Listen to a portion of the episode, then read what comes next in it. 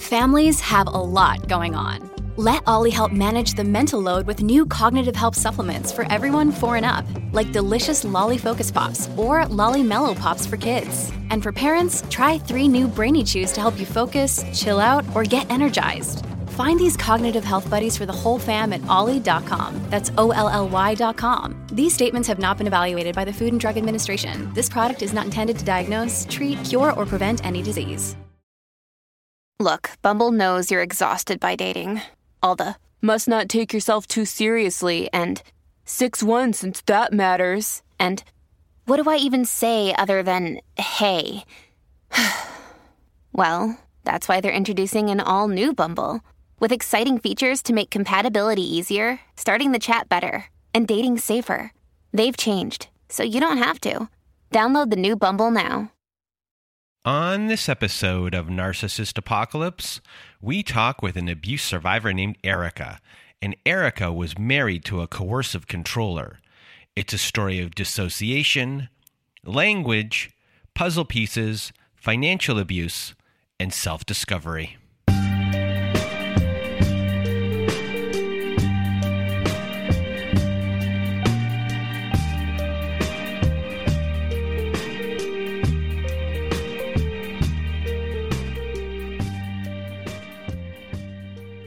Welcome to Narcissist Apocalypse, everyone. I am Brandon Chadwick, and with me today we have Erica. How are you? I'm great. How are you? I am doing well, and thank you so much for being here. And if you want to be a guest like Erica is today, please do go to our website at narcissistapocalypse.com. Top of the page, there's a button that says guest form. When you click on that button, it takes you to our guest form page. Please do read all of the instructions and either send us an email at narcissistapocalypse at gmail.com or fill out our guest form.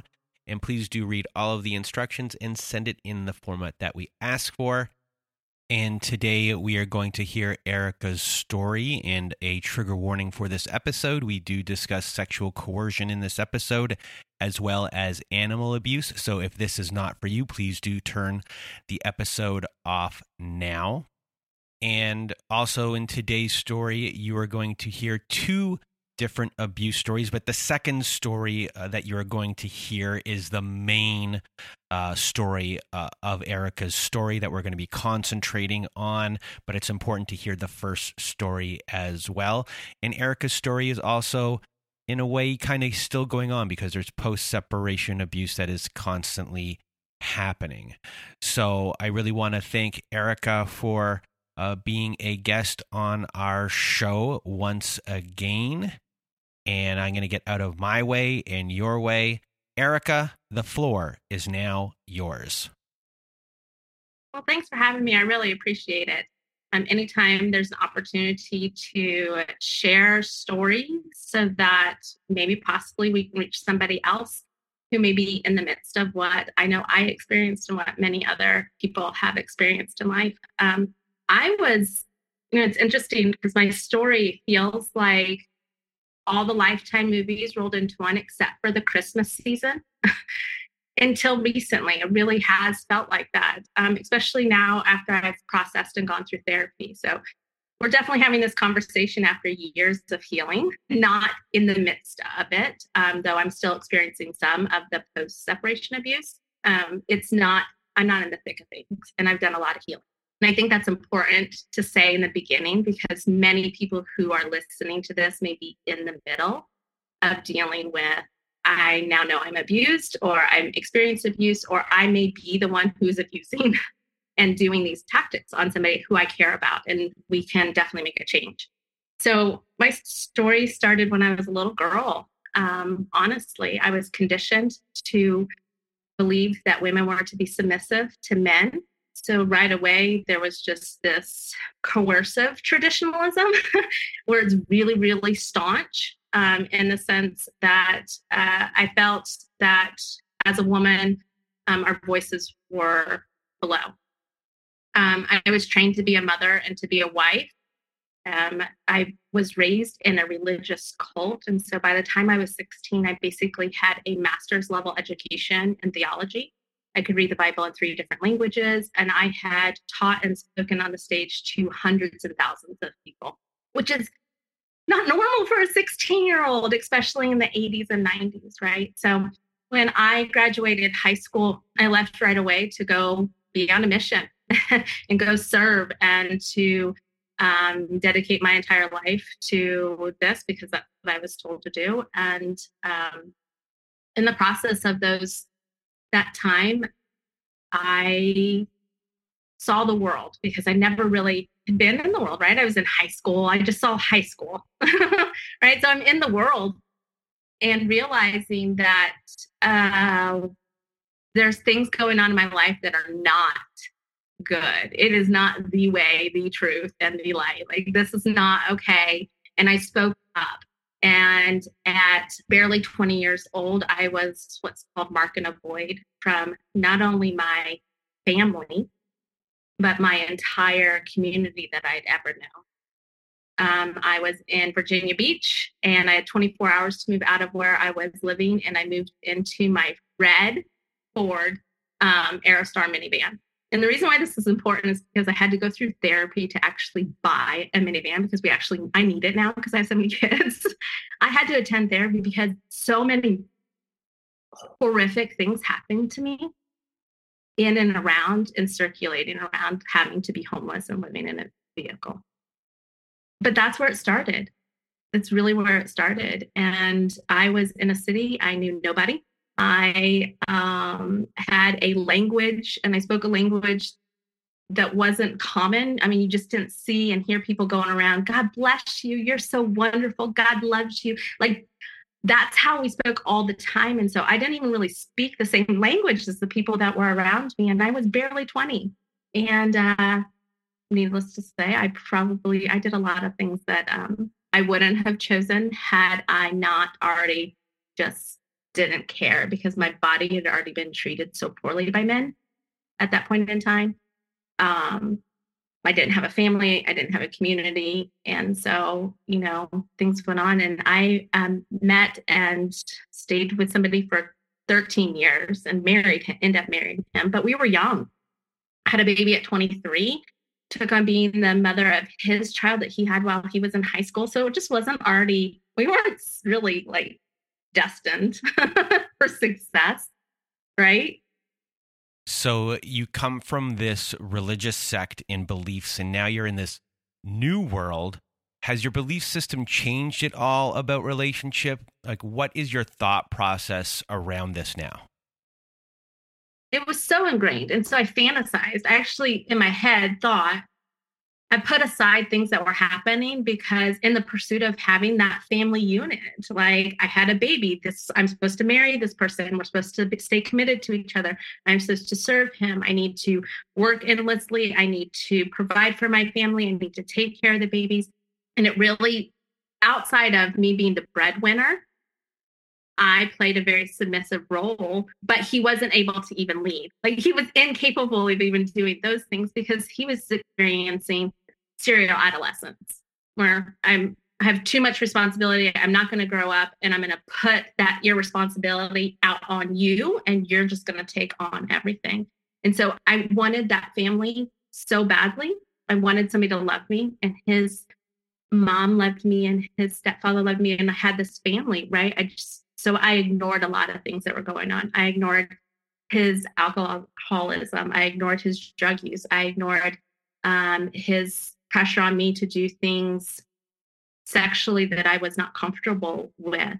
Um, I gave in to his pressure to do things work wise that I did not agree to, that I did not want to do, I was not comfortable doing. Like there was so much that I compromised just to keep that family unit together because I thought that's what I had to do. And it took 13 years and another child. so now I'm, I'm raising three children. Um, my son, youngest son was born um, with a disability. He didn't have an ear, and so he was hard of hearing. And so there was a lot of challenges and doctor's appointments and things going in it. And I'm being an adult, and this man who's next to me is not, not keeping a job. You know, longest job he ever had was like three years.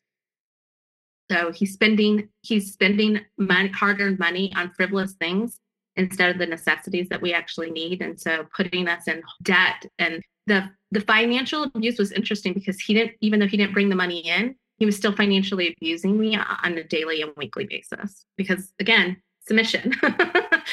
and I'm thinking he needs to have control and access to everything. And it was stupidity, a, a lot of na- naivety too, I think. So you use the term serial adolescence, and that's a term that we haven't used on this podcast before. So can you explain that to us a little bit more? It is a type of abuse that is utilized where then one person just is carrying so much weight. It's just not possible. I mean, the reason why we join together with somebody else is to have a partnership, right? I mean, that's what we're supposed to a healthy relationship is a partnership there should be some alleviation on some things um, we shouldn't you know we sit back and go okay mom i'm bringing in the money. I'm not going to sit here and do anything. I'm not going to cook. I'm not going to clean. I'm not going to do laundry. I'm not going to provide anything. I'm not going to watch my kids. Because if i do i'm going to call it babysitting and i'm going to charge you. I'm going to charge you to watch my own kids. And the pay, price that you're going to pay is i'm going to go out and i'm going to go drink and you're not going to know what time i'm going to come home. I mean, I would wake up and not even know where my husband went. So after 13 years, yeah, I was just like, I can't do this anymore. As much as there was a love there and I wanted to keep my family together, I couldn't. And I figured if I'm doing it all on my own, I might as well just do it on my own. And so um, that was not easy. um, because there's laws that you have to abide by. And, you know, in that state, we needed to be separated, like physically separated for an entire year to be divorced. And he kept on coming back to the house. So that was really hard. Um, so that recall these things as I'm saying it, because there were reasons why I became an ideal client for a serial abuser. Like I was the ideal, like just sandwiched all together. Um, I was, so here I am. I am a single mom. I have three kids I'm trying to provide for. I need to be out on my own place. I can barely afford it. Um, you know, I'm working hard, hard, hard. And here comes this person who uh, checks off a lot of boxes that I was like, I'm not going to put up with X, Y, and Z, right? I want somebody who's financially stable, who knows how to work, you know, so I put a lot of logic into things instead of anything else because my heart had already been broken. So love to me was didn't matter. It was all about logic. So what else was on this list? um, so definitely financial stability, keeping a job, um, a ability to have a discussion and not feel like I'm talking to this mad scientist. My husband had my previous husband had this grandiose idea um, of who he was and his intelligence ability to want to do things with children and like do it together uh clean could you just like clean without telling me telling you to clean or um like getting you high so you'll help me go clean like you know there was some like real just like practical things of like i just need part a partnership and I have kids. I don't want to do the bar scene. I don't want to, you know, do that. I've gone out with some girlfriends. I did the whole let's go party and, you know, and hoop it up. But it just wasn't me. That's just not my thing. And so I went online to meet. How are you feeling about yourself at this point? How do you view yourself at this point? I probably um, then I would have said I had the lowest self esteem I'd ever experienced, but I now know that that it's possible to go even lower. Um, I did have some confidence in me because I had um, done a really good job in my career and I was doing a good job providing for myself. So I had confidence there. I also had confidence in um, my ability to be a great wife and mom. So those things were in my confidence physically and how I viewed myself, none.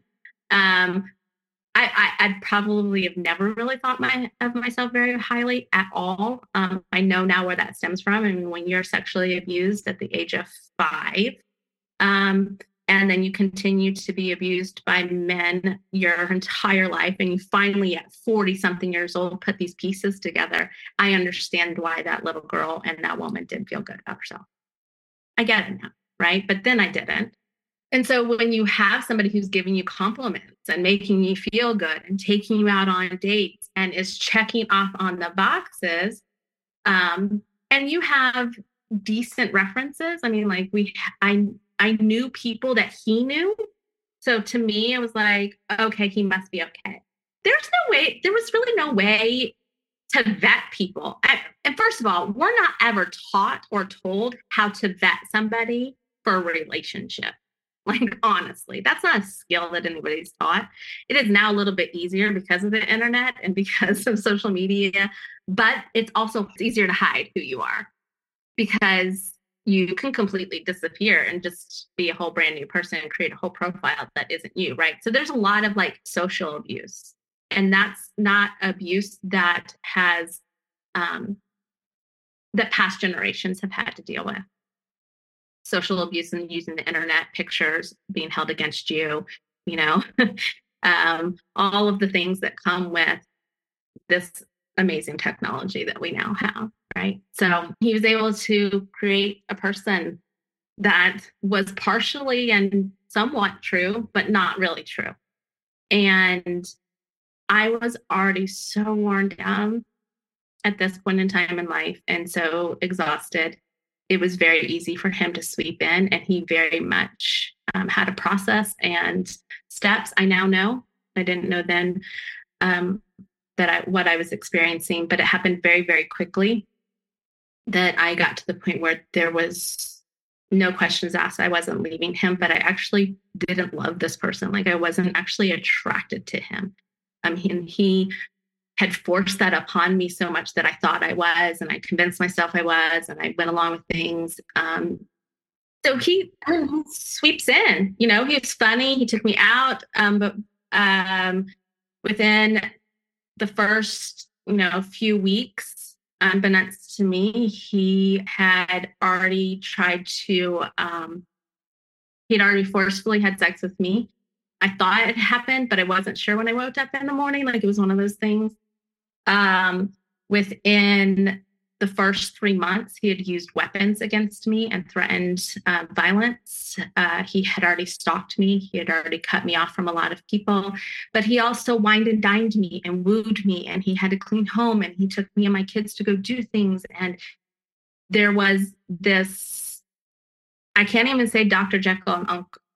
You can't even say that because the person who was really nice was also doing these evil, horrible things in a very calm, calculated way. It wasn't until later on and years later that I would see actual anger to the point of like levels of anger. Like his anger was very, you just felt it. Um, six foot two, maybe three, 200 and something pounds, military police officer who wore all the gear and always had a gun and weapon on him. Um, I was forced to sleep with knives underneath the bed. Um, it was a constant, like, uh, you do understand that I can get to that before you even try to kill me. Um, there was just things said that I didn't just didn't even have to challenge him because I was already in fear. I was already captivated in fear um, and psychologically kidnapped at that point in time. Um, and that was by the time we moved to Ohio and he re, like completely re- relocated me, that was almost a year and a half, almost two years. So by 2010, I was, I was in a complete disassociated state. Uh, my life is great. I'm well provided for. We have a happy life. I love this man. He's great. This is going to be wonderful. And selectively ignored or didn't pay attention to the rest, though I knew it was wrong and I was scared because I know I did things. Like I wasn't just sitting back and not doing anything. Like I was calculating trying to catch him on cheating and all, you know what I mean? Like I was doing things too. So it just was just this horrible unhealthiness all the time. But on the outside, I just had a smile and I was, you know, the mom and it was crazy. I, it was definitely a roller coaster. And I used that terminology all the time. And I would say things to him, but I would also, he had the ability to be like, I'm sorry. This is because of my military background. You don't know what I've had to do. And now I'm retired and I'm just having a hard time. Or my parents did this to me, or I had bad past relationships. Like it was always, there was always a reason why he was behaving poorly, or it was my fault. Um, and so, it was just a constant roller coaster. Uh, we'd have our high times and things would be okay, and we'd have our low times where I was hiding in the closet, crying, bawling my eyes out, trying to figure out how I was going to get out of this. And every time I tried to figure out how I was going to get out of this, something else would happen that would either that would keep me um, for a little bit longer. Um, and that was the hard part. So essentially, you're you're living in a prison and are you thinking to yourself, leaving is more dangerous than staying? See, at that point in time, I think I had um, convinced myself that there was no way that he would actually do anything to us, that he, this was just his coping mechanism. Because when I did finally leave and I was in the crisis center and a woman was sitting across the table from me, I mean, we can talk about that when we get that to that point. Her saying things to me was the point where I realized how bad it actually was. Like there, I really was in it can't, it, but that's not me. and that's why I tell because I was in that place of I see these things happening on TV, women being beat. I see these things, but that's not me. But that's not me either because I knew I wasn't in a healthy relationship. I knew that I didn't love this person. I knew that the things that were going on were not right. I knew that I didn't want to be there. Like I knew those things as well at the same time that I was in it. So, um, you know, being isolated when you're so cut off that you don't feel like you have anywhere else to go is a really hard place to be.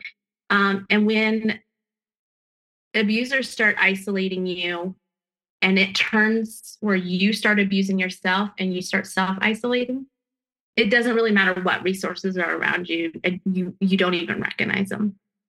You're not going to reach out because you're already to this point of it's just easier just to deal with what i know the monster that i know than to deal with how to get out all of that other stuff because that's it's a lot.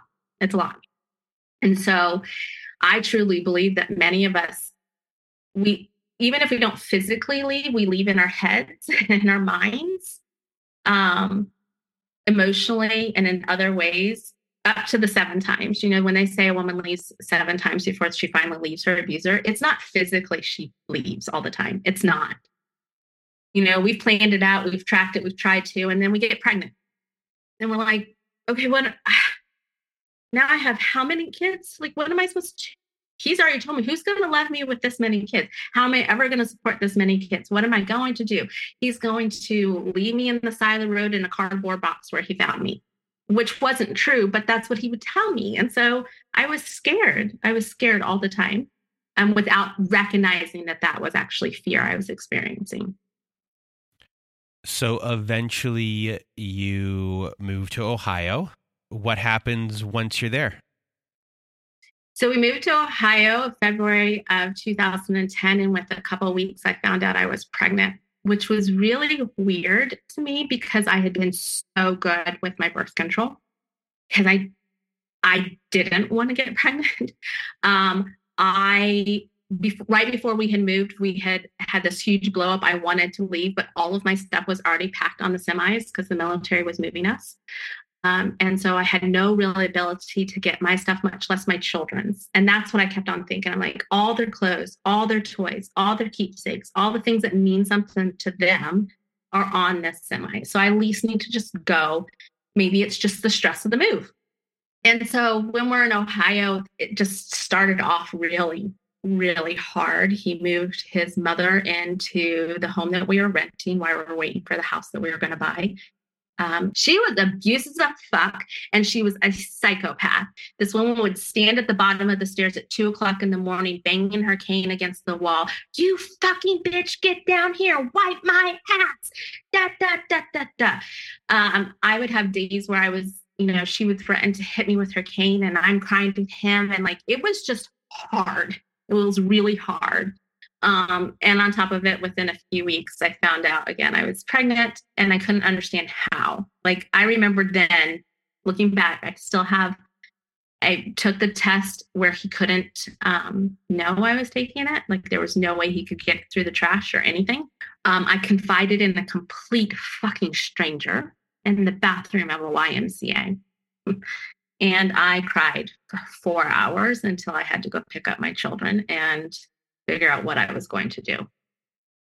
Um, somehow, some way, he convinced me to continue going forward, or I thought I didn't have a choice. Who knows? I just was an emotional wreck back then and pregnant and thinking that this was my my knight in shining armor solving my problems this is good everything's good um, and it continued um, for four years uh, in that period of time experienced marital rape on a daily, weekly basis. I was forced to do things sexually that I've never wanted to do ever in my entire life or desire to do.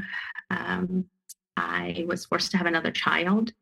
I was forced to turn over all my income to him. Um, my child support that came from my other children that was supposed to be paying the vehicle payment that he claimed was my vehicle which wasn't come to find out my name wasn't anywhere on it and he wasn't using that money to make the payment like so when i went to leave in 2014 um, he tried to have me arrested for stealing the vehicle but it was also the way he was able to track me too. It was a lot. There was just a lot going on. A lot. So we haven't really discussed your kids. How does he uh, treat your children and is he involved at all? And does he use them in any way uh, against you? Uh, you know it's interesting because um, when i wouldn't comply or when i was maybe standing up a little bit more for myself i would notice that he would be harsher on punishments for the kids. So say they did something wrong okay well now you can't go to your extracurricular activity. I'm like what do you mean they can't go to basketball? That's ridiculous. That's not an accurate punishment. But yet I still can't go against it because I know if I do, then it's like we're not a united front. He'd use that against me. Like there was a lot of, you know, we're supposed to be parenting together type of if you don't do it this way used against me he was he was very careful and methodic on what he would do and what he wouldn't do but he was all and then he would shower them with gifts and things. I mean we went to disneyland. I mean we went you know disney world whatever one is down in florida right? We we went on vacations. We did trips. They had great um, christmases birthdays you know presents. Things were happening and you know they were still living a um, we were still operating in a normal sense of life. You know, kids go to school, you know, I would go to the farmer's market, you know, like life was still happening. And so how he would use children was how he knew it would get to me, forced to be quiet, especially when he took a job at night. And so I'm like, I have, have babies now, and you're telling me to keep babies quiet while you're sleeping during the day? How am I supposed to do that? Like, he, I, like, how am I supposed to do that? Um, during this time, he was also abusive to pets. That was the other thing that he would use against me is the as animals and how he treated animals. Like there was a lot of just manipulation, um, psychological abuse going on. A lot, yelling, screaming, those type of things, throwing objects. The hardest part was there was just so many types and forms of abuse happening at any point in time and even during the good times. Because there were good times where we laughed and we were smiling. There were. I can't lie about that.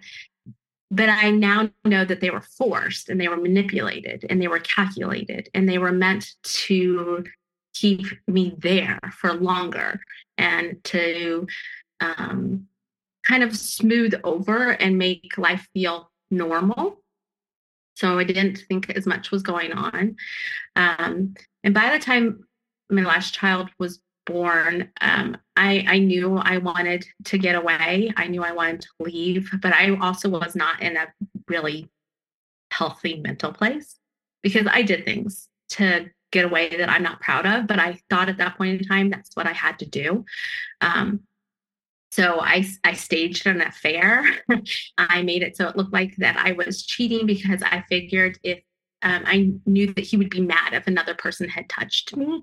Um, another man had touched me, I should say. um, and if I was doing something outside of him, and that I, if I was even giving the idea of it. And so I started going down that road because at this point in time, I just didn't really care. I just wanted to get away. Um, I started reaching out and trying to make other friends. Um, I was speaking up a little bit more, even though the people that I was speaking around weren't actually listening because I was saying things that were wrong. I was I was telling, and um, but not in a way where I was coming out and saying I'm being abused, you know. But I would tell bits and pieces, and the hard thing was is there was a lot of people who was like, "Oh yeah, my husband does that too." because the piece that I was telling him, I was just testing to see is like, you know, does he get mad and he throws like things? And, you know, and that was not as uncommon as I thought. But throwing a fully loaded diaper at a person's face so hard that their lip busts, that, what?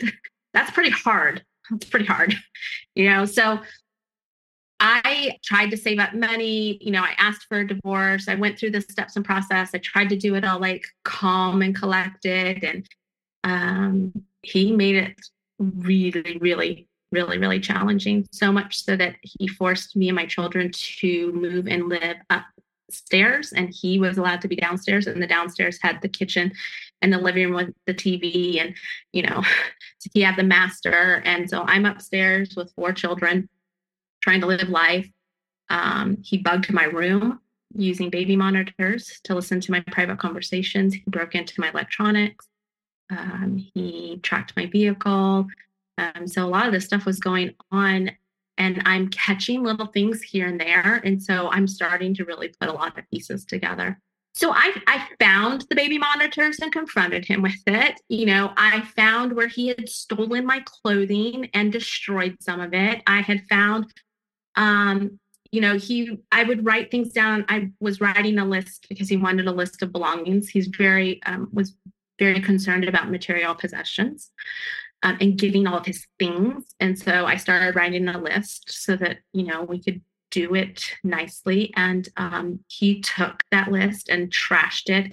And then for a day and a half, um, tried to convince me that it didn't exist, that I was imagining it. And if it did, then it was a ghost that took it. And I mean, like, it was, and then finally appeared, you know? so, like, there was just psychological games going on, um, pushing, walking by me and like acting like I was in the way. And so, because I was in the way, I ran into the wall or the chair. And now I had this like hurting me in ways that just, you know, wear you down, wear you down. I still to this day have so much backlog proof of all of the stuff that he was doing and had been doing. It's gross. It's just gross. I mean, you could you could write 10,000 books. The screenshots, the, you know, the women and the men that he was sexually um, talking to and contacting and the money that he was transferring out of bank accounts that and i was like what are you doing? The hiring the pi he hired um, somebody to follow me when i went down to florida with one of my children to visit an aunt that i'd never met. I didn't grow up knowing my biological father and his side of the family and this was at a time where i needed time to get away and think and the opportunity was afforded to me. Um, and he used that over my head and kept some of my children behind to make sure that I would come home. Um, and hired somebody to follow me around. You know, I found that out after I got back and I'm looking at our cell phone records and going, what the heck is this? I was constantly looking and finding constantly um, to the point where it, it was obsessive. It was my protection method. It was how I dealt with it because if I at least knew this much about what was going on, then I felt like he wasn't getting away with as much, um, even though I knew this much stuff was happening. Um, and so it felt, it gave me a little bit of power. It, I felt a little bit powerful. So eventually, you did actually try to go to an attorney to get a divorce. So, walk us through this part of your story. I went to just tried to find an attorney to try to get a divorce and it to be civil because that's what he told me it could be. Yes, finally he gave me it to be civil, da, da, da. But he didn't. He didn't. He called so many attorneys' offices and made um, potential appointments with them. So I could not go at all. Don't even have to show up for that appointment. The moment you make that phone call and they record your name down, that is it. Done. It's a tactic for sure. Um, and that's the interesting part is so before we continue, one of the, I think the most important things for us is to start learning the tactics of abuse. I didn't know what the stuff was called. I did not know I had been psychologically kidnapped. I did not know that he had used coercive control on me. I did not know what gaslighting was, what narcissism, psycho like I didn't know the tactics. And if I had known the tactical words of it, I could have done more. So FYI, start learning the language because it matters. What you say initially in those appointments with those attorneys and to anybody who you're talking to in the law for, uh, law enforcement um, or the legal side, the words that you use matter. And if you use the right words in the beginning, you'll be taken more seriously. You'll have better actions on your cases. Promise. So back to that. I didn't have the words. So I manipulated. I manipulated a way for me to, an attorney. I finally found an office I could go to. It was a few towns over in small town Ohio. Um, I had figured out my cover story for um, somebody to be watching my children. Like I had this all planned out. I get in my vehicle and I drive. And to this day, I still cannot tell you whether the sun was shining or not. I now have looked back at my notes and I know that it was, but in my memories, it's so dark. It's so dark and dreary this whole entire day, almost night, like that dark. So I pull up, and it's this really small 800 square foot office. I mean, it's tiny, tiny town. I open up the door, and no sooner than I put my foot on the threshold, I hear the secretary, who is maybe 10 feet away from me, say, Sure, hang on one second. What was your name? And she says his name out loud. And my face my whole entire body completely went white. I couldn't breathe. I could barely move. I was frozen. And very shortly after that, I moved to her desk and I said, I like worded mouthed quietly, that's him. That's him. Don't tell him I'm here. Please do not tell him I'm here. And I was frantic. But of course, I'm like whispering it to her because I'm so concerned he'll actually hear my voice now. Like, I'm mouthing these words to a woman, and all I did was just walk across the door. So she's looking at me going, Oh my gosh, what's going on? She escorts me to a chair and sits me down and brings me a cup of water and tells me to sit there and I'll, she'll be right back with me. Um, a little bit later, I don't know how much time, she escorts me into a back office and I start speaking to the an attorney. And she asks me questions and I'm telling her what's going on. And um, she's like, I, I need you to stop for just a moment. And I was like, okay, okay. And I'm crying, you know, I've been crying. I'm sitting here. I'm starting to feel a little bit better, a little bit less anxious. She leaves and she comes back. She's like, I'm really sorry, but I need you to stop talking to me now. And I was like, what do you mean? She goes, I can't represent you. And I was I just lost it. I said, what do you, what do you, I don't understand what's going on here. She goes, apparently your husband had already previously made a call to make an appointment with my partner. And even though he didn't show up for that meeting, I cannot take you on as a client. And then she goes, so this is what we're going to do. And I was like, she goes, you're going to file for a civil protection order. And at this point in time, my heart's racing. I'm like, my flesh is turning red and hot. I'm scared. I'm thinking, you know what, forget it. I'll just go home. I'll apologize. I'll say it was I, I made a big mistake. I'm so sorry. You know, I'll I'll just fix this somehow. And she keeps on talking and could clearly see that I'm overwhelmed. I'm like, what? She's like asking about the kids. Do you have any place for the kids to go? And I'm like, no, I don't know anybody here. I don't have friends. Like nobody. I'm cut off. I don't know. Where do you want me to go? I have four kids. Um, two of which were young babies, you know, three and, you know, only, you know, not very old, a few months, months old. Um, and she said, I don't think you're going to be alive by the time the end of this weekend is over. So you need to go to the crisis center. I've already called them and they're expecting you and they're going to walk you through this paperwork and help you get started. And I was like, what? She goes, here's the address. Here's where you're going. They're going to call me when you get there. You don't have to, like kind of told me in a way where I didn't know that I had a choice, but I also knew that that was the thing I needed to get done. She's telling me she's a lawyer. She's telling me this is what I need to do. I need to do this. So I drove to the crisis center. They met me at the door, did the intake interview right there at the door to make sure I wasn't being followed and that there was no gun to my back or anything of that nature. And took me down the hallway and put me in a room and had a um, crisis counselor come and talk to me and start doing their intake form. And their intake form is pretty simple. It's just a front and back.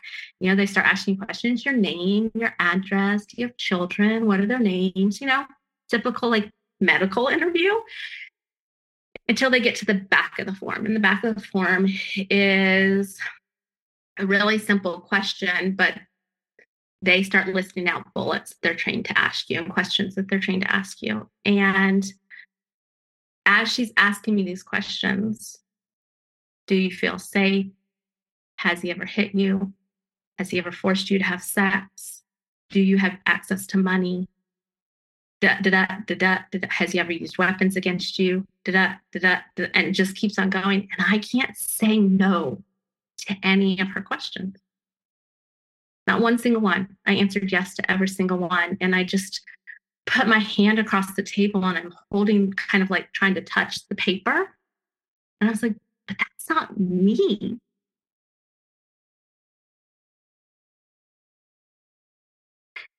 And she did the one thing that she could have done at that point in time, and that was to just put her hand on top of mine and say, but it is. And that's okay. In that those moments, I had to realize so much had what been happening to me, but not just to me, to my children, because they were there. And whether or not they knew the knife was underneath the bed, the fact of the matter is that he did and used it against me, and they were in that environment. You know, things that I was realizing, it's like, this is no example. I can't do this. And, you know, when they gave me moments to collect myself um, and said, you know, do you have someplace you can go? And I was like, where am I supposed to go? He knows I'm, he probably knows I'm here. He knew I was there. Where am I supposed to go? Um, they called around and shelters couldn't take me because I had too many children. And so that was a problem. And so the only course of action was to get a civil protection order um, to be able to stay in our home. Uh, the pro- but there was going to be a huge, gigantic problem with that. There was nobody at the courthouse that day. The entire courthouse in my town had been taken to an all day training two hours away. There was one judge presiding, and um, the judges don't handle civil protections orders, the magistrates did. And so the answer was, we can't do it and that was what we were we were getting. So not only did i not know how to fill all of this paperwork i don't have an attorney to help me. Now there's nobody at the courthouse that can actually do this. But yeah all these people are telling me if i don't do this i might not be alive by the end of the weekend. So i'm having a panic attack. She's calming me down and she's like listen we're going to figure it out. She made the phone call and the judge listened long enough to her to say, if you can get her to the courthouse before 4:30, I'll hear her case. He got there by 4:15. Um, he heard the case and issued the civil protection order. Um, unfortunately, it wasn't filled out completely the way it needed to be because three days later, part of it got reversed. But um, it, what did happen that night, and he was served while he was at work, and that was another four hours of excruciating hell being put through us. he's being allowed to remove things out of our home while we're there, um, threatening me with every inch that he could while the sheriff is buddy buddy. They're all laughing.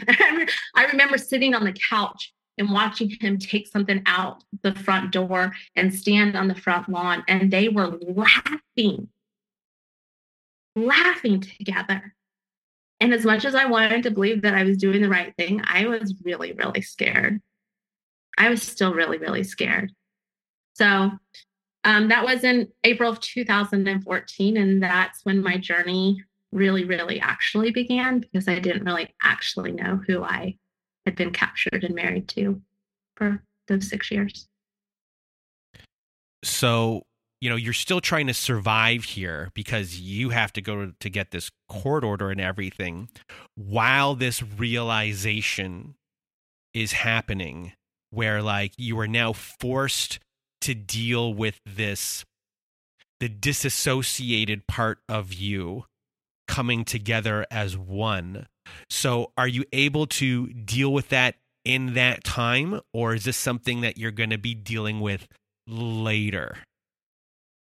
Um, initially, I was in complete paralysis for about a week and a half. Um, I did bare minimum around the house with my children. I still was able to get them to school. I did, I kept the facade up as far as that went.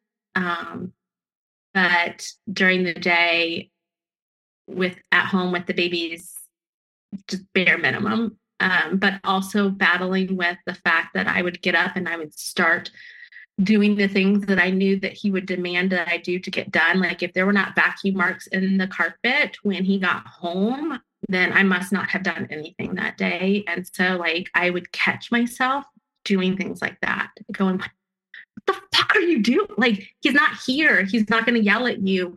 And I just, in my mind, I just swore he was going to come around the corner at any moment. I still felt like he was going to be there any moment. I remember being in this paralysis of just having a, the realization, but also going, I don't, I, I don't know what to do. I don't, I don't know what to do. What am I supposed to do? He took all of our money.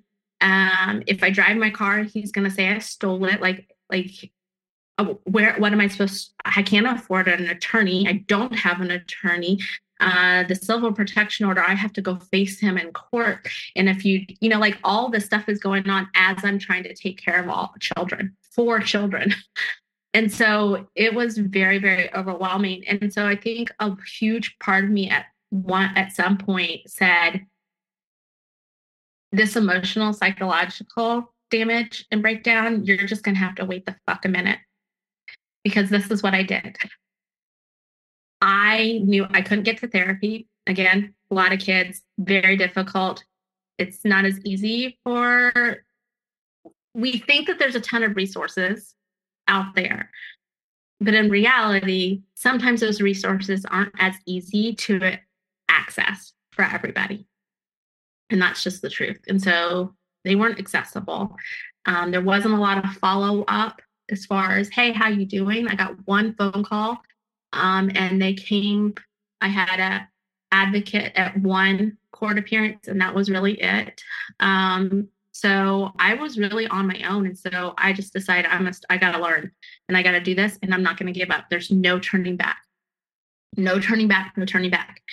So I, I attorney, you know, I did the things and I thought, and I thought I was telling them enough for him to say, hey, this is a really bad person. Like, we need to do something about it. Instead, I was being treated like this is a normal divorce. This is just pe- divorces are messy, they're bad. People say bad things about each other. It's always, divorces are always hard and messy and that was attitude I was getting. Um, two uh, male attorneys going up against each other who had recently just gone against each other for law director. So they were having a pissing match against each other, and nobody was actually giving a flying fuck. Because at this point in time, I had proof that he had stalked me, proof that he had psychologically kidnapped me, proof that he had financially, like had done things like wrong, it was there.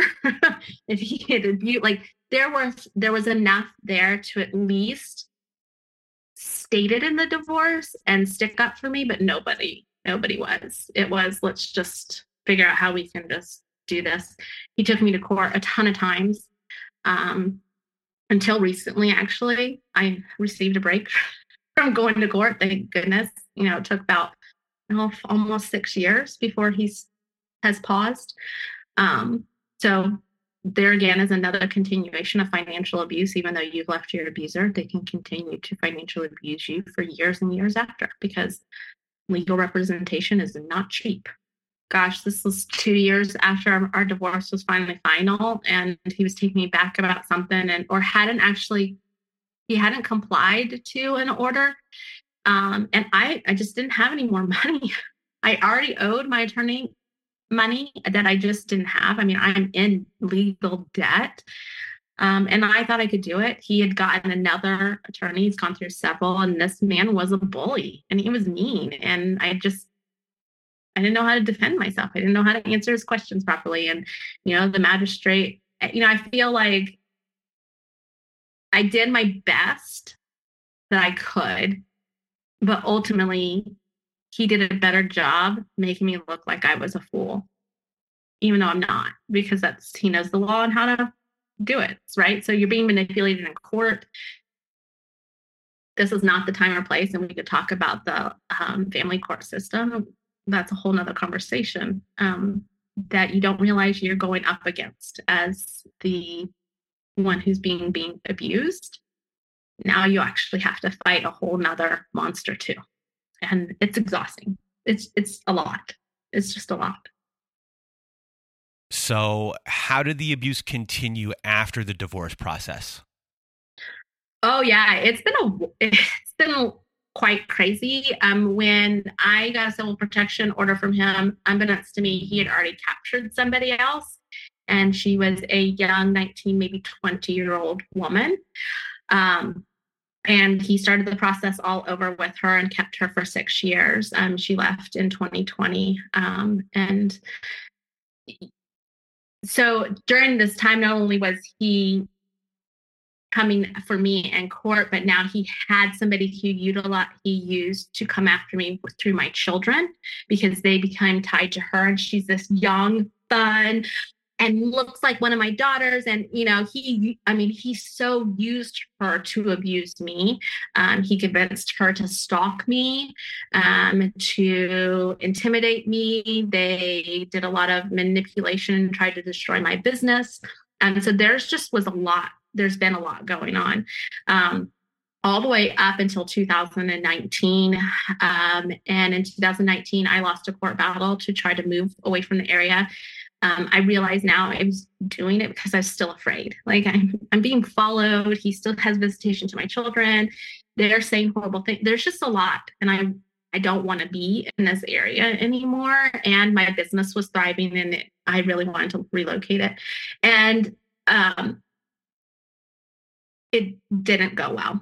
It didn't go well, and the courts actually awarded um, him and her half of every week she, um, two days before that court appearance, she went and helped expunge an actual abuse charge that he had on him that I was not made aware of with her and that he served time in jail for for an entire weekend and then was able to come and pick up my children for visitation. And nobody ever told me, ever. So as I'm trying to do all this stuff and I start becoming my own investigator because I'm really tired of all this stuff, I find it out. And so two days before our court appearance, they went and she lied and helped him expunge it. So there's just a lot, right? There's just a lot going on. Um, it's hard. And um, I decide that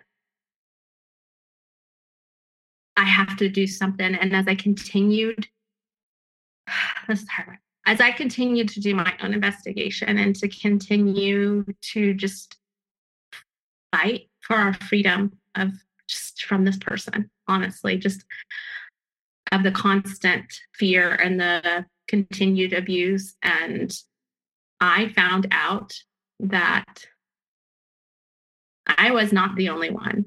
At this point in time, I thought I was number four. I had put enough pieces to the puzzle together. I was his fourth relationship. That's what I thought. I was not. I was the eighth woman that he had tried to do this to. I just happened to be what the one that he did it to the longest at that point in time. And I was the only one that had to stick around and fight. Everybody else ran and disappeared. He had fathered other children, given away his parental rights. He had fathered other children, still was paying child support. He had um, forced women to have uh, abortions. He had, it, since the age of 18, I was a, from the age of 18 to the time I, in 2019, that I was investigating, I was number eight and he had number nine with him. And this just hit me really, really hard.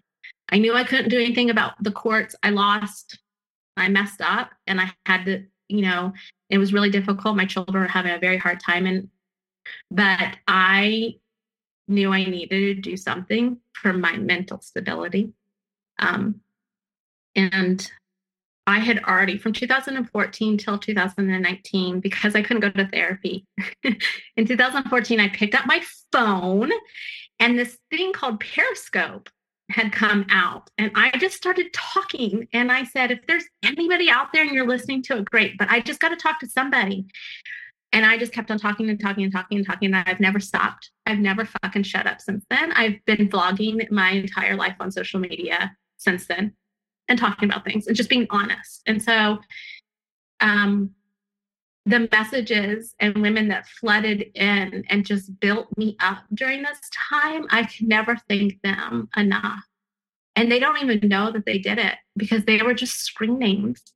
But over that period of time, I got to know quite a few of them through their stories. They would share their stories with me, and it just kept me going. Um, and it was my form of therapy because I did. I had all these children. I'm not financially secure. I'm trying to build a business so that I can, you know, take care of myself. I'm learning how to love again. I'm going to doing things things to improve myself and to keep pushing forward and i'm fighting a monster still you know there's a lot and so um it gave me a confidence and a self esteem that I don't know that I could have ever given myself. Um, but in a way, I did give it to myself because if you think about it, and I'm holding a phone to my face and talking, well, who do I see? I see myself. So when I'm speaking, I'm speaking to myself. I'm telling my reflection and who's listening, myself is listening. I'm telling her that she's great, that she's amazing, you're strong, you can do this. Better over perfect exists. The power of I am exists. We can do like, so I'm talking to women, but I'm actually just talking to me. And so this whole entire time, I'm healing myself. Right. It was just still, I'm still amazed at the healing process. I was able to take what I had learned in my career, um, working for nonprofits and raising millions of dollars and um, doing organization management for companies and setting them up and structuring them, and transform it over to how to manage life. And I came up with this really cool system. And so I'm teaching them, and we're we're grooving, we're doing great.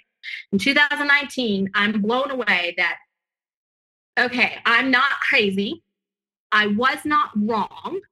And this man has done this multiple times. He's a serial abuser. There's a pattern here. So, what's going on? I walked up to a complete stranger. I was at a teaching at a Christian um, women's homeschooling conference in Washington, D.C., which is really cool, right? So I'm doing things in my life. Um, and I get to sit in her her um, workshop and I hear her speak, and I'm like, wait a second. She's a doctor of industrial organizational psychology. And what she does for the Fortune 50, I do for everyday women's lives. It's the same shit. So I was like blown away. And she then mentions, I also wrote this fiction book about something that plagues um, a lot of women domestic abuse. And so here I am going, here's this really, really smart woman, because I still have a complex of I'm not smart, I'm not good, I'm small, right? I'm still not healed. We're healing and we'll continue to heal.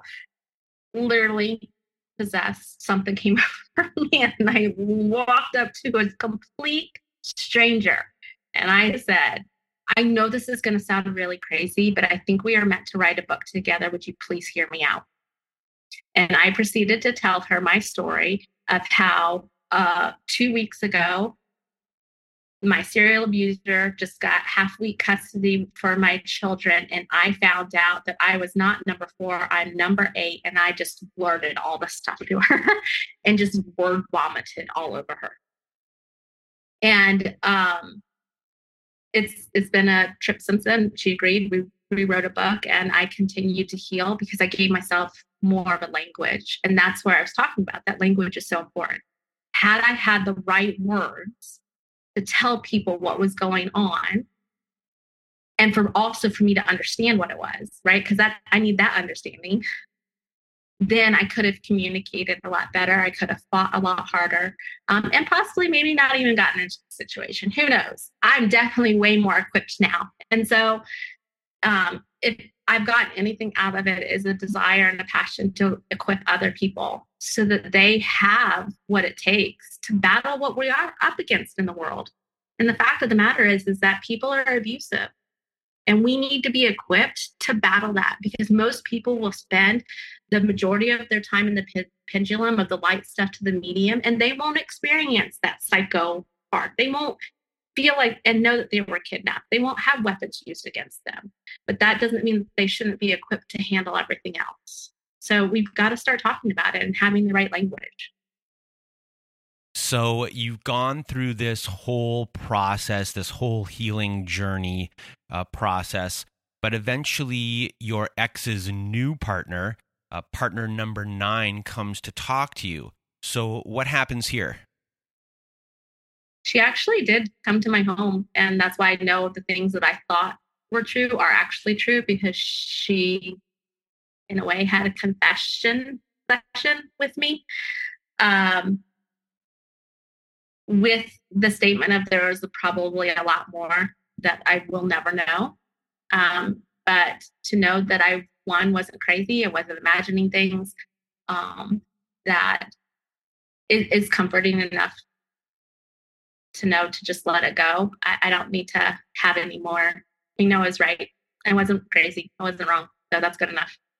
And I wish her well. I mean, we've had that. Like, I wish her well. She has, in ways, shown her support, but we're not intermingling. I and I don't need to be. They're still too intermingled that I don't want to be a part of that. And how are your kids doing? Much better. Um, they they've battled a lot. There's still lasting effects of trauma on children, and I have had to learn a lot.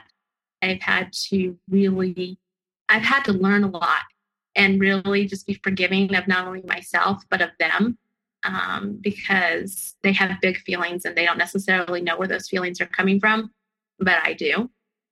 And um, so we'll, we just continue to work on being better. You know, we, that's what our philosophy is, is to strive for better, not perfect, because perfect doesn't exist. We apologize a lot.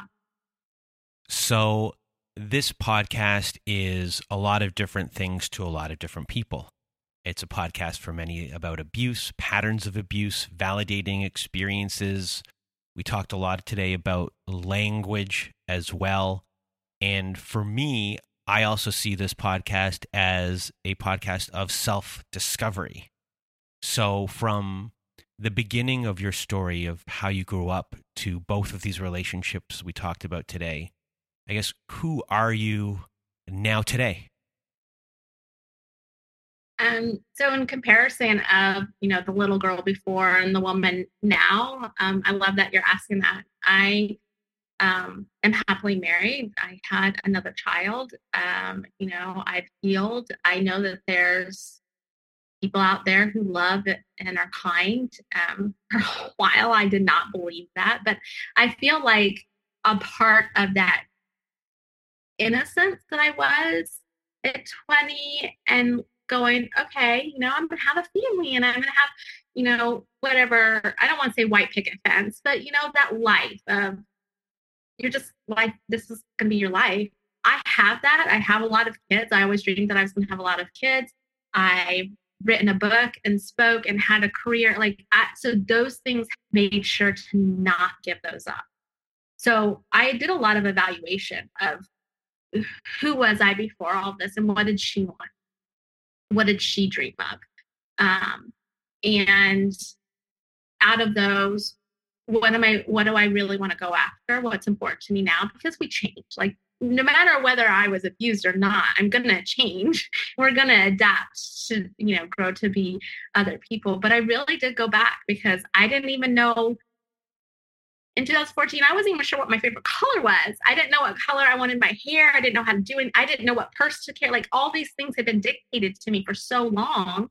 Um, and then prior to that, you know, being a young mom, I was so overwhelmed that I didn't even think about those things because my partner didn't even like want to help out. Right. So here I am now at 38, 40 years old going, who the fuck am I? who who am I? I don't even know. And so it has been it has been a joy and a blast reintroducing myself to myself and really getting to know myself and healing um, and going back to that little girl that said, I want to do these things and I want to be this person and doing my best to get her that point that wasn't her. But here's the thing, and I'm really addicted to puzzles. If we fail to recognize all of our puzzle pieces, we will never complete our puzzle and be our full person. And so I can't ignore the person I was and what happened to me through all those years because she's just as part of me as the little girl as I am now, right? And so I spend a lot of time acknowledging my role in those years, uh, the things that I actually did do, and the things that I said, and the things that I participated in, and I forgave myself because I put those pieces back in. Literally, I have a tattoo on the back of my neck of puzzle pieces. I put them there and I'm not ashamed of them. You want to talk about rape? You want to talk about multiple, pro- you want to talk about stuff? I'll talk to you about it because I've already put those puzzle pieces back in and I'm not ashamed of them. Um, and so I think that part really helps because I don't have to dream of this imaginary, what would have happened if I hadn't gone through this and regret because I just get to accept that that's who I am and I have all those pieces and I've been used and abused and I've also been strong and fought and been inspiring, and I will continue to go down that path. And I will forever be healing. I don't think there's ever a part where we say we're healed. And if you had any words of wisdom or advice for everyone listening, what would it be? Learn the language of abuse. Learn, know what it is so that you can recognize it and acknowledge it. Because even if you are not currently being abused um, in your life, somebody in your life around you is, and you can be a better ally just by learning and recognizing it. Um, and that's that's how we make a difference, and that's how we make a change. Uh, abuse has existed since the beginning of time, women have been abused since the beginning of time. Children have been, been being abused since the beginning of time. As horrible of a point of view that is, it's just the truth. And so the only way to make real change and impact is to acknowledge that and then to start learning about it because your abuser knows more about it than you do. I promise you. There's manuals, there's movies. Hell, fucking movies teach people how to abuse people. Like you want to figure out how to be a serial killer, watch enough movies. You want to know how to abuse, like just watch enough entertainment. You'll figure it out. You want to know any, any more? Join the military. Be a police officer. Be in a level job that's serious stress where you think you have power and ability over people. Have a whole bunch of money. I mean, there's a whole bunch of reasons why it grows and it manifests in people. And so we need to just learn it we need to learn it. And if we could do that, then that's where we can start making the change. So, Erica, I really just want to thank you for being a guest on our show. You know, you've been through a lot, uh, living in a prison for so long, all of the maneuvering that's going on to keep yourself safe, to keep your children safe, and you are surviving. You're a survivor.